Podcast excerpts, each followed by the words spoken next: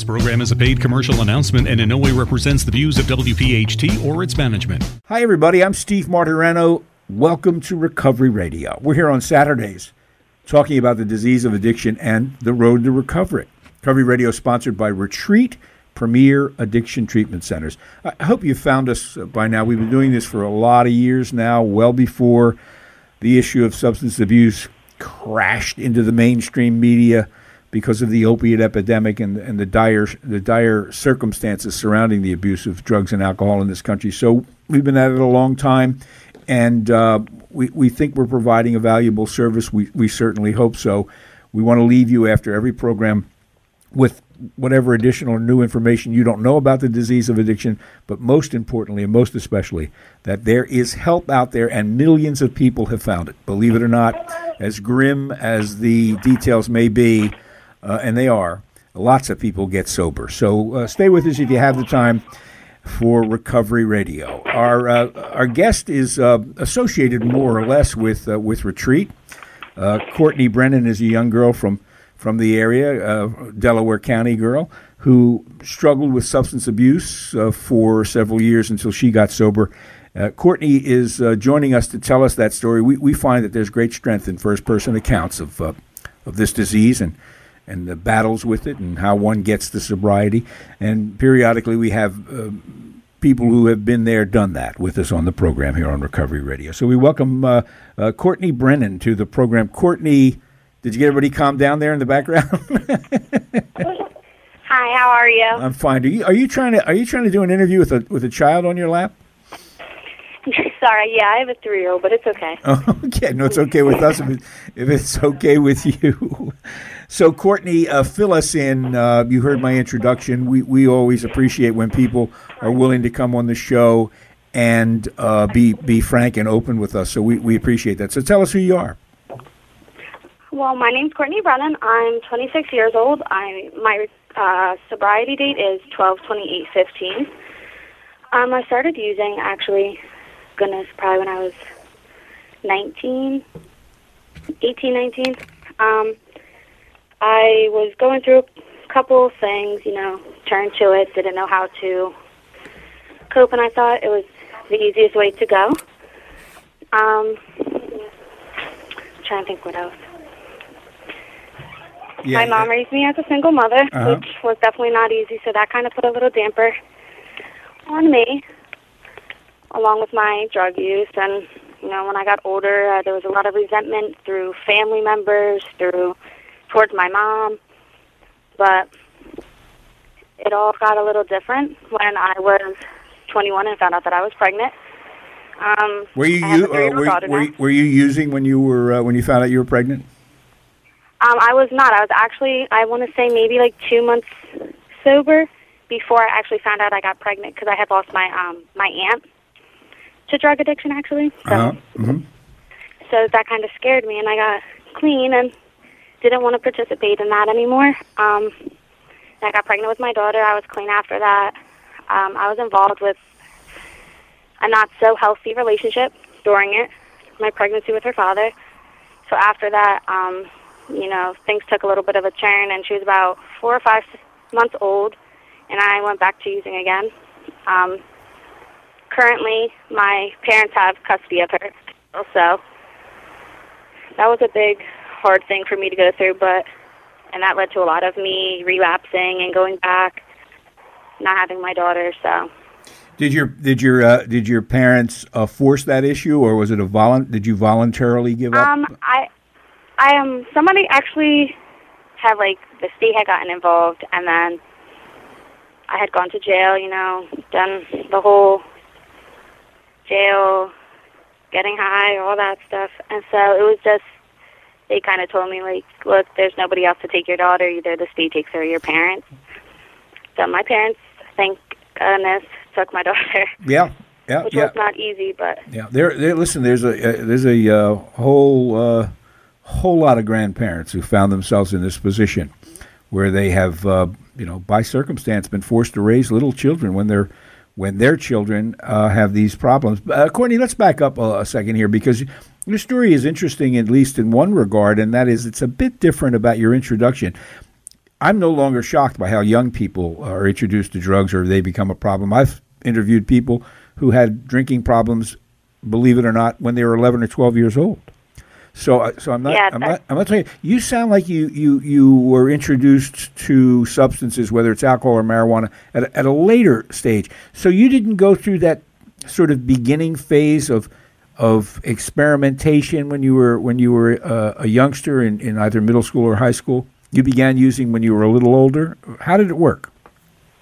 Um, honestly, like it was around. Don't get me wrong. I mean, the, in high school, definitely was around. Um, like the drug use, but I mean, I did smoke here and there, but it was never anything heavier than that. I was very involved in sports. I was very busy. Um, but like my home life with my mom and my stepdad, um, there was never like my mom doesn't drink. She was never the type to do drugs. She's very, you know, work Right. got her degree. I was never I was never around that. No. So, What was your relationship but then I like? started hanging with the wrong people. Yeah. What was your relation? What was your relations like with you, with your stepdad? Was that was that cool too, or how did that work? Um, my stepdad only really came in my life about ten or eleven years Oh, old. okay. But um, definitely was a big, a big step. I guess you could say it was a big commitment for both of us, not just him. Mm-hmm. But it was very. I mean, we're good. I mean, he's the father figure I see now. So, so your early uh, experience or introduction to substances, marijuana, and drinking, w- w- you characterize as sort of your garden variety, you know, young person experimentations, and it wasn't a problem through high school. Uh, what happened at 19? What changed in your life? What was going on that got you to use more and harder drugs? Um, at 19, I was actually I was going to college, um, and I was put in the hospital in the intensive care unit for like a good I think it was like 15, 16 days. Um, I don't remember it at all actually. As a and result, as a result of what? As a result of I was having seizures, and it came about that I was um, there was sexual trauma through family members while I was younger, and then as that started to take off and the memories were coming back and all that, my drug use picked up. It was, you know, and my mental health was getting worse, and I wasn't taking my medicine because they weren't working the way the drugs worked, and they weren't helping me forget. The, the medicine you were prescribed were, were they that was they they were uh, with regard to your underlying trauma and mental health issues. Is that what you mean? It was more so for my mental health, like my depression, my anxiety. Right. So at this time, I hadn't told anybody about the um, abuse. Well, we, we know from a lot of these interviews that there's very, very often these co occurring situations where there's a mental health issue as well as a substance abuse issue.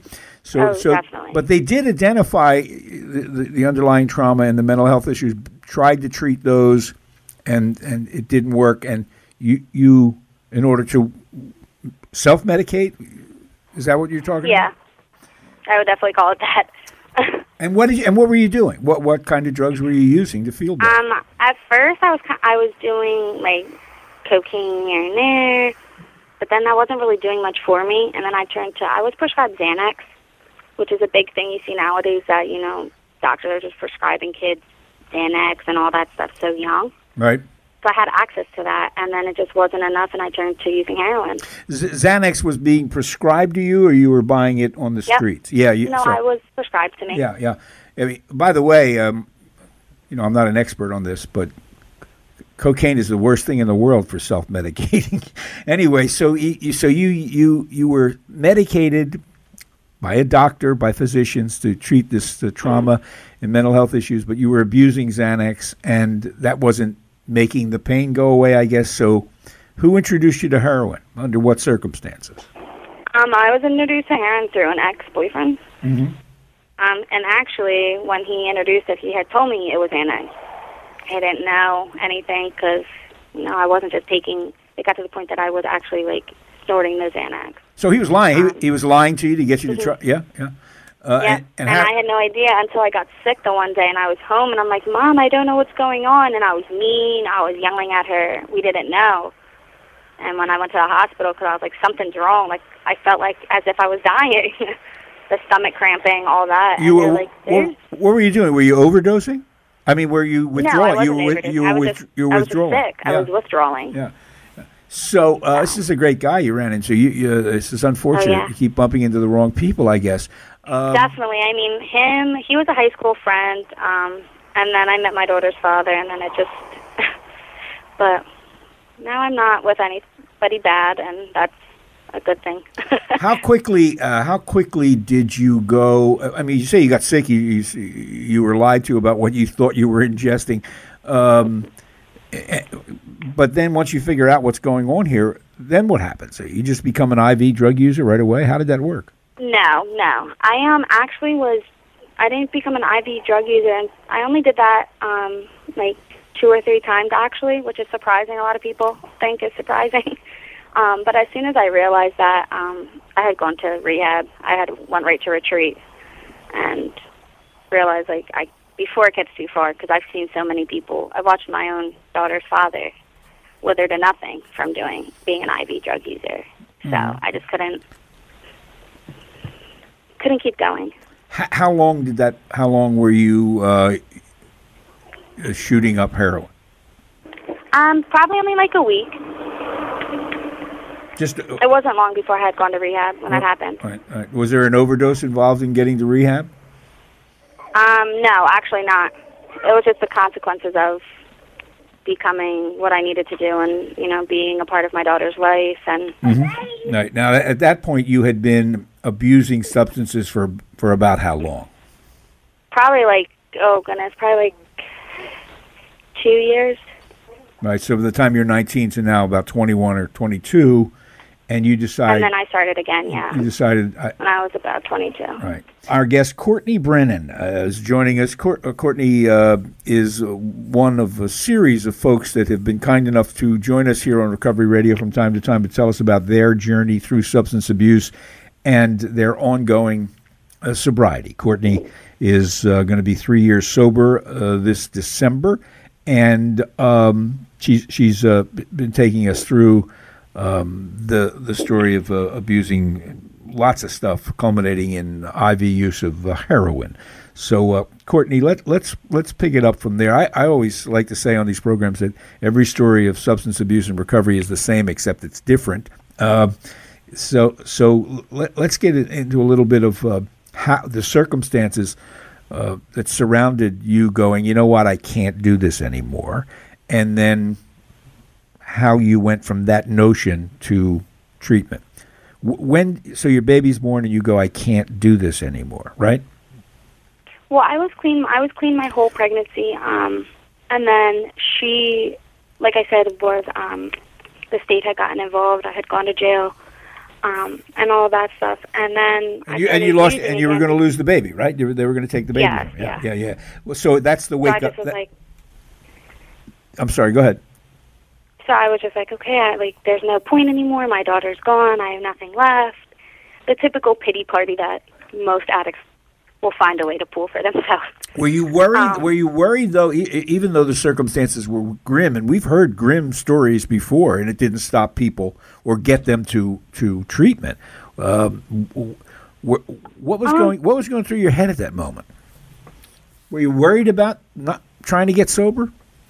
I wasn't. I wasn't. I just didn't. You know, I was uh, like honestly, I wasn't. I was. Oh well, they have everything against me now. Oh, they don't want me. You you know what I mean? I was trying to find to belittle myself, so I didn't have. I didn't. I didn't want to get. I wasn't ready. Honestly, I wasn't ready. I mean, if at the time it felt good, you know, all right, all this is going on, but my mind's eased right now. Um, and then, you know, all this was happening, and I was losing fam. My mom stopped talking to me. She was like, "Look, like you're not changing." And then she was like, "What's going on with you?" She noticed I was getting the reoccurring signs, and I was getting high again. Um, and it was just, it was horrible. And then my grandfather had got really sick, who had helped raise me before my grand, my uh, stepdad, and he actually got really sick, and he passed away. Uh, November the month before I had gone to rehab, and I just remember him. The last thing he said to me is he was passing away. Um, he was actually in my mom's home, and I had come to see him on Thanksgiving, and he held my hand and he said, "You're better than this. You have a daughter that needs you. Mm-hmm. Um, you can do this. It make me proud." Really? and it hit me, and I was like, wow. Because then it, he was just like, this isn't you. This isn't the Courtney I know. You and I really hurt because I was my father figure. You know, he never missed a beat of my life. Mm-hmm. Mm-hmm. So then I was like, ah. then he passed away, and I went on like a little run, and I was like, I can't do this anymore. I'm tired of the same cycle. So I reached out, and I was like, look, I'm ready to go. And my, thank goodness, one of my friends was like, look, Courtney, like pack your stuff. I'll take you. Like I will take you myself because I didn't believe myself that if I drove there, I was gonna stay.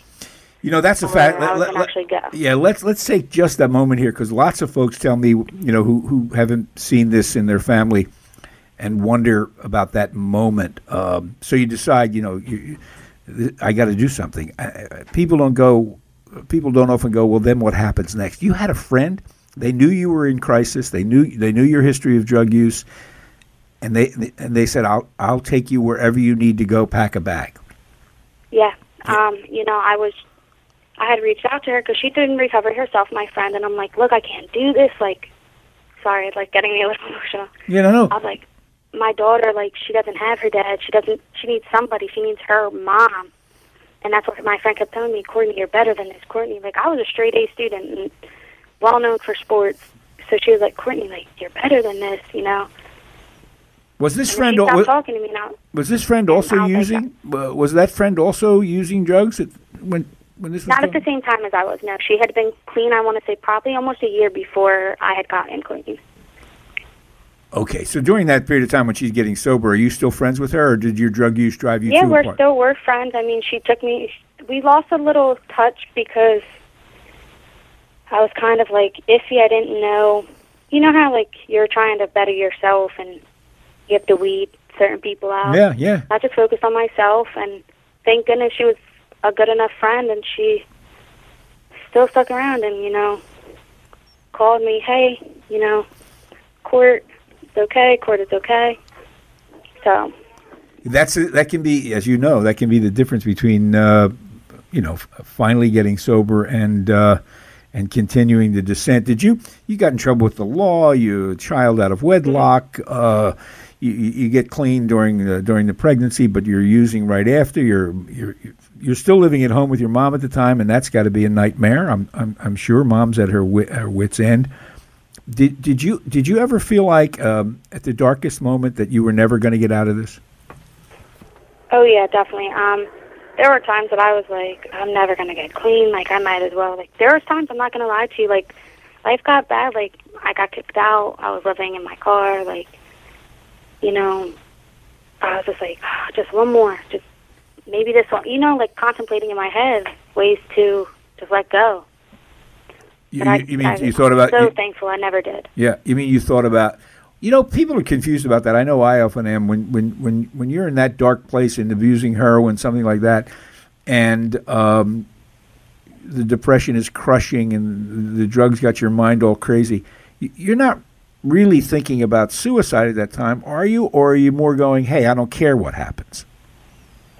Um, at my darkest, all honesty, at my darkest, when I when they had told me that like, Courtney, this is this is it. Like, you you have to sign custody to your mother, all the and all this stuff. While I was going to jail and stuff, that was my darkest time, and yeah, I I don't know if I really contemplated suicide. I just didn't care. Like, Yes. if I died, I died. Yep. yep. Do you know what I mean? Yes, I I, do. Yeah, I do. I think I do. I wasn't trying to kill myself, but if I died, I died, and I, you, I don't know if that even makes sense. No, it makes perfect sense. I mean, it does make perfect sense. Uh, uh, Courtney uh, Brennan is our guest. Recovery Radio sponsored by Retreat Premier Addiction Treatment Centers.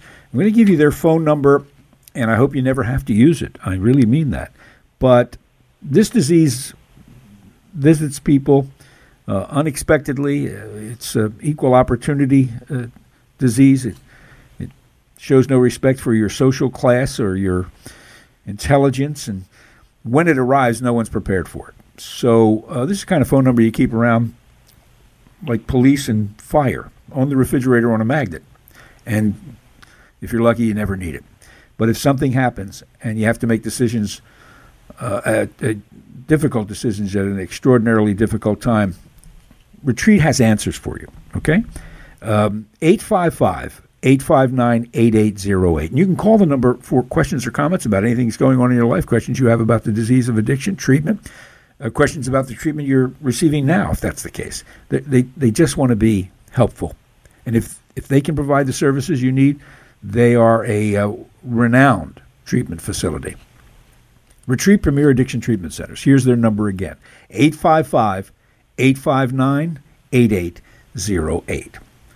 Our guest on the telephone is Courtney Brennan, young, uh, young, uh, young girl, uh, brand new mother. Your baby's how old now, uh, Courtney? She's three. She's three, and those three years coincide with uh, uh, Courtney's three years of sobriety. She has joined us here to tell us all about that. Courtney, when before we went to the break there, y- your friend, talk about a friend in need, said, "Look, Court, you got to get together here. They, they, took your baby away. You're in trouble with the law. You're using heroin. This, I'll take you wherever you need to go. You got to get help." You agreed, and your first trip into treatment, your first step into treatment was was in an outpatient context, correct? Yes. All right, tell me about that. Um, my the outpatient, it was definitely I didn't take serious. I guess you could say.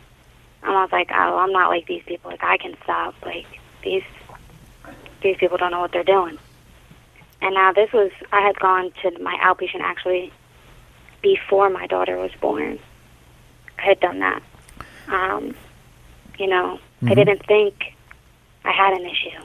Like, oh, I have no problem. Like, let me just get back on my mental health meds. I'll go to counseling. Da da da da. But that didn't work.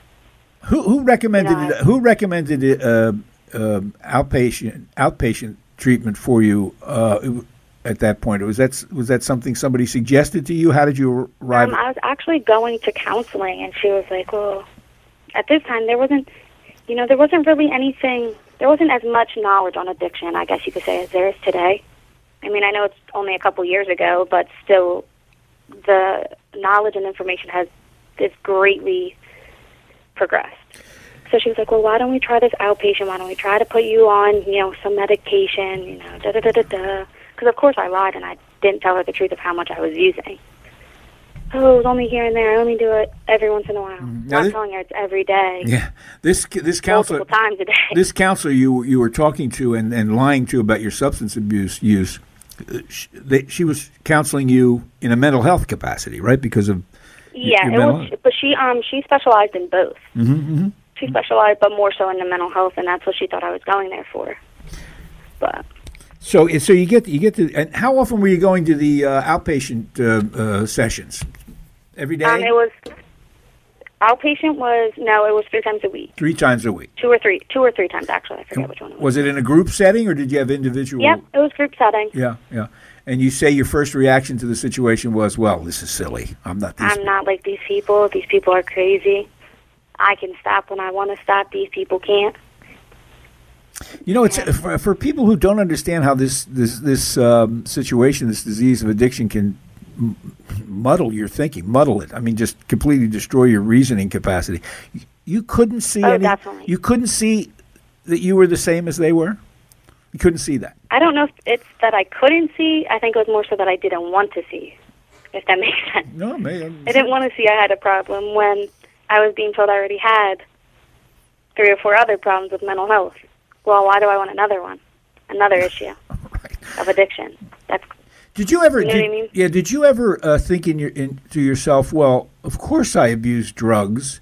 Look at all the problems I have. Look at the a history of sexual trauma. Look at my depression. Did you ever use your underlying mental health problems as an excuse? Um, I at the at the time I did, or like when I got caught, like when my mom would, you're high. I'm like, well, what do you expect? I'm depressed. This happened to me. You know, mm-hmm. the guilt trip. Mm-hmm. But that, for the most part, I mean, yeah, I won't lie, I did. Yeah. It was my reason too. It was my okay reason. Like, oh, I'm depressed and I have anxiety and I have this mm-hmm. and that. Mm-hmm. It's okay if I get high today. But once I did that, it was all day. It wasn't just one time. Yep. So or one bag.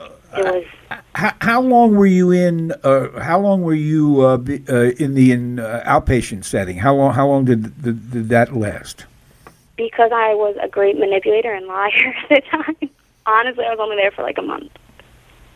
What, and usually that's like a three month program. what do you mean you were a great liar? You mean what you were saying? you were- I told her, oh, "Oh, you said I'm you were good, okay. Okay." Oh, okay. Yeah, I'm all right. Like that's the thing with addicts. We're great until we want to admit we're wrong and we have issues. We can lie and manipulate any situation. Um, sadly, sadly, believe me, and even till this day, it's still a hard. Like it's hard for me to not be in that way, to do those things, if to get something I want. You know, and You, do you do you ever worry in, the, in in that context, uh, Courtney? Do you ever uh, worry that even though you've been sober now and you're trying to raise your daughter, that maybe your mom has this? Your mom's always like doubtful of whether you're telling the truth. Rebuilding trust is hard, isn't it? Ha- definitely. Um, um, with my mom, like I said, my mom raised me by myself herself since she was 19. So I was 10, 11 years old till my dad came. And it was definitely hard. I mean, we have to build the trust again because I did lie to her so much, and we're still working on it three years later. Because you know, I don't want to. I don't want to let my mom down again. And sadly, there's something she'll ask me, and I know is going to let her down. But instead of, I find myself wanting to lie to her about it instead of just letting her, no, mom, you're right. This happened. You know what I mean? Mm-hmm. Um. So, gaining trust back is definitely not easy, but It, it, it uh, it's uh, tragic how quickly you can throw, you can break the bond of trust, and how difficult it is to rebuild it. Um, I can. cer- oh yeah, definitely. I can certainly mean, my mom appreciate was my best friend. I mean, she still is. She still has my back through everything. But it's just not the same. It's definitely not the same where I can call her, "Hey, mom, I need to talk," you know, or I'm feeling this way, or I mean, I mean, do you do you have that relationship with your mother? Are you open with her now? When you do you ever call her and go, "Mom, I don't, I mean, I'm having a bad day. I'm having a bad day." Do you ever do that? Um, I do call her. I try, but it's hard. It's really hard. I mean, I have to understand what I've done to my mother. I mean, my mother's raising my daughter. You know, um, So when you all the hold hurt I've caused her. when you hold back from her, what are you trying to do? Protect her from protect her from something, or you don't want to burden? I think it's more so I'm trying to protect myself. I don't. I don't want to lose my mom. That's my greatest fear. You know, I almost lost my mom when I was getting high. Oh, oh, you, Yeah, oh, so you, so you fear that if you tell her your, your your deepest feelings, it'll drive her away. It may drive her away. Yeah. From, okay, I get that. I understand that. Um, so, all right. So you fake your way through outpatient therapy. How do you wind up at Retreat's residential facility? Um, like I said, my grandfather passed away. I didn't really know where to turn, and I reached out to my friend. Um, she had gone to retreat herself. She's like, "Look, this is a great one," and you know, family, we all looked into what my insurance covered, and they said retreat was one of the best ones. And I was like, oh, "I'll try it. I'll try it." So I remember calling her, and I was like, "Look, my bags are packed. I'm ready to go to retreat." And she's like, wait, what? And she's like, all right, I'm on my way, I'm on my way. And she took me. You know, and I asked her too, and it's crazy because I don't want to say every, but most addict wants to get their last one before they go in. She's like, no, you're going in sick. Like, granted, I still found a way to get something. She didn't know. But it was, it just, it was hard. What, what were you thinking? Uh, So the trip took you what an hour to get from your home to their. Oh, yeah. dur- during that about an hour, hour dur- and dur- half. during that period of time, I mean, how, well, how, what was going through your head? Were you, were you I think I might have asked her a couple times to just turn around, like just take me home, just just take me home. I'm not I'm not ready for this. And thankfully, she sat there and she was like, "Courtney, you're strong. You're strong. You can do this. Like you have a daughter at home. You don't have a choice." what were you you scared. Courtney? What were you worried about? You were worried about getting dope sick, or what were you worried about? I was honestly, I was scared that I didn't know how to live life without the drug. I didn't know. I've never been to a rehab. I didn't know what to expect. I didn't know if they were going to teach me coping skills or, you know what I mean. I just thought, oh, I'm going to go there. They're going to give me medicine. I'm going to stay in a room and I'm going to come home. but that was not the case at all. Yeah, well, again, for people who don't know because they haven't seen this, as miserable as your life was at that point, driving in the car to treatment, uh, as uh, and you knew what what continued behavior like that meant, it was still scarier to think of yourself trying to get clean. Yeah, it was definitely scary to think of being clean. Did you worry that you wouldn't know how to be sober? Um, I didn't think I knew I would know how. Honestly, I didn't think I knew. Like, wh- I didn't really know. You know, Right. I don't remember being sober for how long. So on the one hand, you know you need and must get sober, and on the other hand, are terrified that you won't be able to do it. So you're r- afraid of failing again, right? Yeah, and I feel like you know, oh well, what if I can't do this? Or Then what? that exactly like, do I really want to go back? Do I really, you know?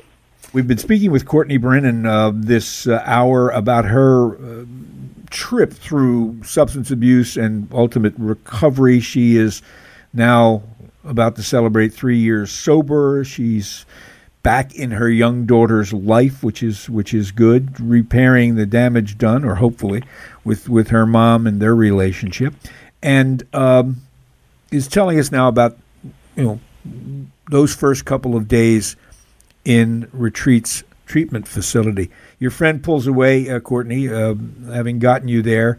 Um, and uh, w- what were those first um, couple of days like in treatment? Um, the first couple of days were definitely scary. Um, I want to say like the first maybe one or two days, I think I slept majority of the day. Um, 'cause they, when you get there, they, you know, they give you stuff to help you detox from it. So the first week, you're usually in like the detox floor where they know you're going to be sleeping, they know you're going to, it's all going to wear off. But they also do push for you to go to groups. Um, I was very, I remember it was probably like the second or third day, and you know, one of the CAs came in and were like, "Hey, Court, you know, you haven't been to group. Why don't we try it?" I was like, "Leave me alone," you know. But then I sat there and I'm like, you know what? I have to. I have to do this. And I got up, went to group. You know, it was good. It was, you know, I met people. I met some of the best people there that are still in my life today. Yeah. That I, you know, When, when you I'm thankful for, including staff there that check in on me. Hey, Court, you good? Hey, Court, you Yeah. know, how you doing? Yeah. You holding up? Well, How's that's, your daughter? The, that's the beauty of the alumni group. We'll get to in a second, but I, I want to get back to this. Yeah. What's going through your head during these first days in uh, in treatment? When you were in outpatient treatment, you, you, you said earlier that your immediate reaction was, "I'm not like these people." Did you have that similar feeling the first time you started to engage at, at retreat? Um, I think it was every. I don't want to say it was exactly that because I realized it was getting worse for me. That I realized, you know, these people are the same as me. A lot we can relate to. Um, at first, I wanted to run. I mean, I think the fourth day I tried to leave. I was like, I'm, I'm done. I don't need this. And When I you, was scared. When you I was say really you scared for like a good week, two weeks Yeah, to well- be there. when you say you tried to leave, did you go to someone or did you literally try to leave? No, I went to someone and I was like, I'm done here. Like, I'm done. Like, let me down the hill and I'm done. They're like, Court, like, you have a baby. At the time, my daughter was very young. She was very, very young. It's like, you can't leave. Like, you're going to end up dead. And, you know, they're probably right. I probably would have. I probably would have.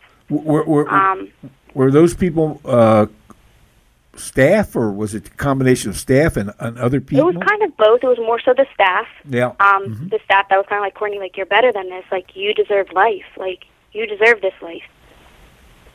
Don't quit. Like you didn't quit before, stuff like that. But then, like I said, like the first two weeks I was scared, and then the last three days, I got like I got used to it. I got used to a different way of thinking. I got used to the the routine I had there. And then the second it was like two or three days before I was about to leave, and I got scared. I was like, I can't do this. I can't leave. Like you guys can't keep me longer. They laughed at me. They're like, you just tried to leave when you first got here. Now you want to stay? Like, Did you did, did you find that the routine of being in a in a facility that that's uh, you know fairly well regimented? They want you know they want you doing certain things at certain times. Did you find that that sort of regiment and order reassuring on some level? Um, definitely, definitely. Um, it wasn't like I was frantically thinking inside my brain, like, what do I have to do? What can I do to stay busy? What, you know what I mean? I, I had it all planned out for me. My mind was busy 24 7 at the time.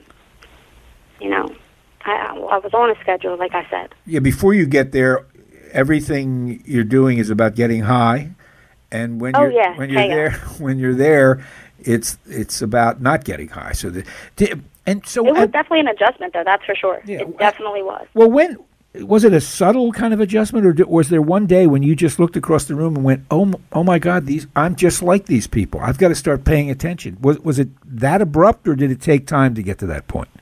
Um, I want to say probably like the second week. Like the first week, like I told you, I was like, oh, like okay, yeah, I'm like them, but okay, I'm not as bad.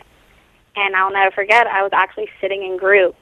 They have different groups for like different people, and I was sitting in my little group in the morning, and someone was sharing something, and I was like, that's almost exactly the same story as I have.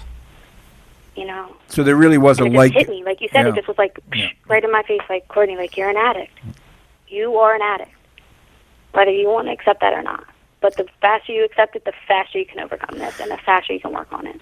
After after um, your treatment, you do you go to sober living after that, and how long did that last?